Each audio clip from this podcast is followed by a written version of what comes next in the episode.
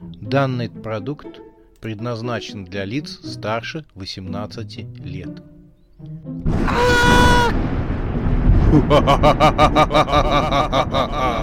Пощекочи, нервишки. Матч Бурдалаков. Глава 9. Царица ночи. Часть третья.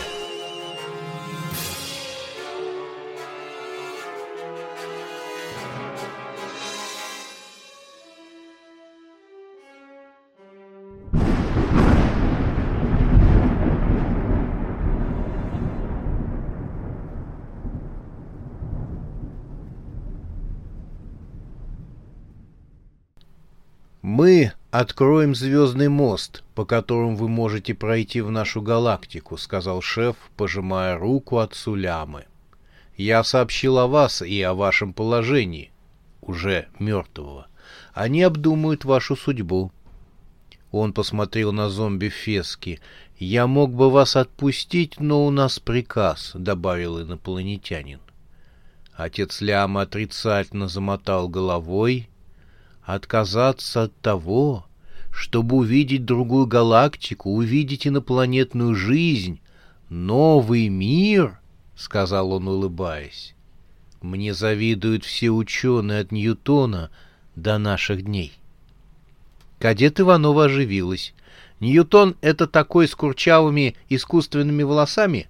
Парик, кажется, так его называют. Так он у нас. Зомби поперхнулся. Исаак Ньютон проживает в вашем мире? Да, его боцман хорошо знает. Они любят посидеть в космотаверне и выпить по кружечке космических метеоритов. Зомби еще раз потряс руку шефа. «Включайте свой звездный мост, я готов отправиться в вашу галактику немедленно». Летающая тарелка находилась на вершине холма. Внизу темнел лес преисподней, возле которого стоял желтый автобус регбистов.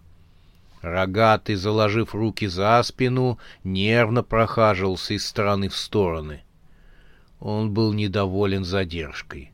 Но ракеты и остальные регбисты настояли на том, чтобы дождаться ляму, который хотел попрощаться с папой. Темно-розовое небо нависело над всей преисподней. Гигантский плавник невидимого титанического монстра высунулся наружу из небесного океана. Шеф дал команду боцману, и тот нажал пару кнопок на командном пункте летающей тарелки. Кусочек настоящего звездного неба возник от холма в небо преисподней.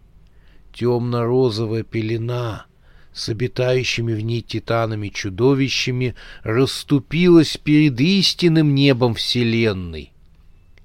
Шеф повернулся к Ляме и его отцу-зомби. «Прощайтесь», — сказал капитан летающей тарелки. Зомби повернулся к сыну. «Ну, вот и все, сынок», — сказал он. Лям обнял его умершее тело. «Папа, я хочу уйти с тобой», — попросил он. «Ты же слышал, что сказали инопланетяне. По звездному мосту живой человек не может пройти. К сожалению, по нему пройти из нас двоих могу только лишь я», — ответил зомби.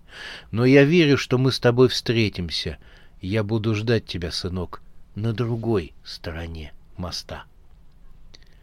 Он посмотрел на стоявших рядом шефа и кадета Иванову. Боцман выглядывал из открытого шлюза летающей тарелки. «Обязательно встретитесь», — заверил мертвеца шеф. Он обратился к Ляме и добавил. «Даже быстрее, чем вы думаете». Тогда Ляма не понял этих слов и не придал им значения. «Папа, но я хочу с тобой, мне без тебя так плохо». Я чувствую, что я ни на что не способен. Все гонят меня. Мне кажется, что мне нет места во всем мире. Зомби положил руки на плечи сына.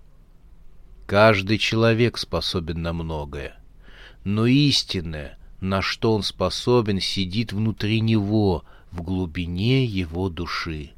Оно рано или поздно проявит себя в тот самый нужный момент, когда появится в этом необходимость. Ляма вытер слезу. Но кто, кто я на самом деле? Зомби наклонился к самому уху и прошептал. Ты герой. Я? Это я-то? Я знаю, что мой сын — герой. Зомби еще раз обнял сына. А теперь прощай. Мы встретимся на той стороне звездного моста. Отец Лямы поправил свою феску и смело ступил на мерцающий серебряным светом звезд кусочек звездного неба. Он пошел по нему, как по мосту, все удаляясь и удаляясь, Ляма смотрел ему вслед. Когда фигура отца стала еле различимой, молодому человеку показалось, что папа остановился и помахал ему рукой. Может, это показалось, потому что затем его фигура затерялась среди серебряных звезд. По команде шефа боцман отключил звездный мост — темно-розовая пелена небес опять раскинулась перед глазами лямы. «Мы едем или нет?» — раздраженно кричал с подножия холма рогатый демон. Потеряв всякое терпение, он смотрел вверх. Ляма появился в автобусе, погруженный в свои чувства. «Попрощался?» — спросил его Бизон. «Что папа зомби тебе сказал?» Ляма опустился на сиденье и рассеянно произнес. «Сказал, что я герой, и однажды я спасу всех». Бизон расхохотался. «Ты герой!» Другие регбисты шикнули на него. Мотор автобуса заработал. Скелет Роджер нажал на газ. «Осторожно! Двери закрываются!» — провозгласил рогатый демон. «Следующая остановка смерть. Рогатый ползал по искусственным небесам. «Как же! Казнить меня!» — бурчал рогатый демон. Широкой изолентой он прикручивал к сиреневому облачку атомную бомбу. Это была та самая бомба инопланетян, которую рогатый получил от Анжелы. Теперь он не жалел о сделке. Если вампиры проиграют, то я не дамся Вильзевулю. Разметаю всех на атомы. Посмотрим, сколько времени у нас уйдет на восстановление. Года будете регенерироваться. Он закончил приматывать бомбу и попробовал, крепко ли она держится. Бомба держалась что надо. Рогатый оттолкнулся ногами и спрыгнул с небес вниз. Через несколько секунд полета он оказался на земле. Это был светлый мир с синим небом, кучерявыми облаками, зеленой травой и высокими современными зданиями. Так сразу и не скажешь, что этот уголок построен в преисподней. Здесь все было искусственное. Вильзевул не терпел песка и темно-розовых небес, в которых купались невидимые глазу монстры. Он был поборником высоких технологий и киберпанка. В своем царстве он отстроил городок с небоскребами. Город изобиловал парками, водоемами, темно-розовые небеса, на которых то и дело высовывались гигантские щупальцы и лапы мегамонстров, были закрыты натяжными небесами с курчавыми облаками. Стало весьма уютно. — Ты где пропадаешь? — недовольно спросил рогатого ракета. — Капитан регбийной команды никак не мог простить демону побега с болота Кикиморы. Молодой человек считал рогато, решил бросить регбистов на болоте. Появился демон сразу, как только автобус, вынесенный из болота ракеты унитазом, оказался далеко от царства Кикиморы. Скорость, с которой рогатый появился, наводила на мысль, что демон тайно наблюдал за происходящим. «Новый матч, новое решение», — провозгласил рогатый, и язычки пламени в глазницах его черепа озорно затрепетали. «Сколько еще твоих матчей мы должны выиграть, чтобы ты стал владыкой этой преисподней? Рогатый обиженно фыркнул. «Сколько потребуется? Вы в моих руках. Вы подписали кровавый контракт, который не может нарушить ни один вампир. Поэтому наслаждайтесь жизнью». Автобус и регбийная команда стояли возле зданий стекла и бетона, за которым простиралось зеленое регбийное поле. «Хоть по травке побегаем», — угрюмо заметил Турбо. «Можно и под травкой побегать», — откликнулся Кролл Батькович. Он по-прежнему не растерял своего оптимизма и каждую неприятность выражал бурным восторгом и радостью. Над городом плыли белоснежные летающие машины. По улицам неспешно гуляли обычные люди, по крайней мере, существа выглядели как обычные люди. Ослепительная блондинка в коротком платье объявила о явлении Вельзевула. Стеклянные двери раздвинулись, и по белоснежным ступеням зашагали металлические лапы. Они ослепительно блестели под ярким искусственным солнцем, их было шесть. Они несли металлическое тело мухи-андроида. Через полупрозрачные крылья можно было рассмотреть кучерявые облака. Сетчатые выпуклые глаза отражали весь мир. Усики двигались, ощупывая пространство. Поклонившийся рогатый поперхнулся при виде металлической мухи. Марс и граф переглянулись. Они узнали сразу эту роботизированную муху. Пастор тоже припомнил ее. Он толкнул графа. «Знаю», — тихо прошептал он. «Это существо появилось во сне, который Марс сконструировал для грабителей». «Я думал, мне померещилось». Ракета присек шептание. «Тише!» Я тоже узнал его. Потом он тихо-тихо добавил. «А мир, в котором мы построили гипносновидение, не кажется вам знакомым?» Пока регбисты шептались между собой, рогатый демон выступил вперед и низко поклонился роботизированной мухе. «Ох, господин Вильзевул!» — рогатый прокашлялся. «Неужели это вы? Что вы с собой сделали?» Блестящая муха остановилась, послышался ее торжествующий смех. «Правда? Здорово! Зато ничего не ломит. Но вы же... вы же робот!» Начал менять себя несколько лет назад. Начал с колена, заменил ногу, потом решил все поменять на высокотехнологичные протезы, а затем дошло дело до э, внутренних органов. Затем раздумываю, не поменять ли мне и мозги? «Давно пора», — проворчал Рогатый. «Что ты сказал?» — рявкнул Вельзевул.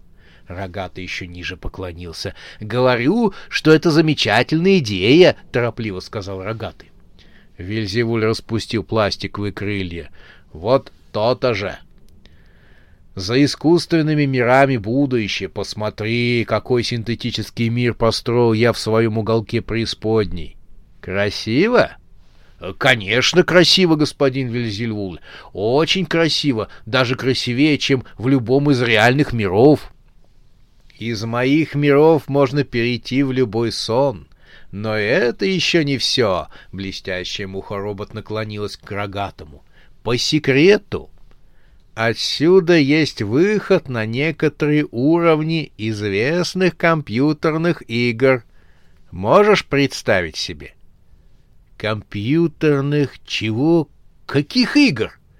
компьютерных игр. Дети и взрослые по всему миру играют различные несуществующие симуляции, компьютерные игры. Так из моего мира можно пройти в большинство из них. Круто, да? Рогатый пожал плечами, закованными в наплечники. Он мало что понимал в компьютерных играх, но чтобы не прослыть профаном, согласился с демоном. Ракета был в нетерпении. Ему хотелось поскорее узнать, кто будет их противниками. После матча зомби с феями Гризли он уже готов был ко всему. Может, против них выставят гигантских крыс-убийц из будущего или роботов-трансформеров с космической станции. «Давайте уже начнем играть!» — выкрикнул капитан команды. Вельзевуль просканировал молодого человека своими сетчатыми глазами. «Какой нетерпеливый вампир!» — заявил он рогатому.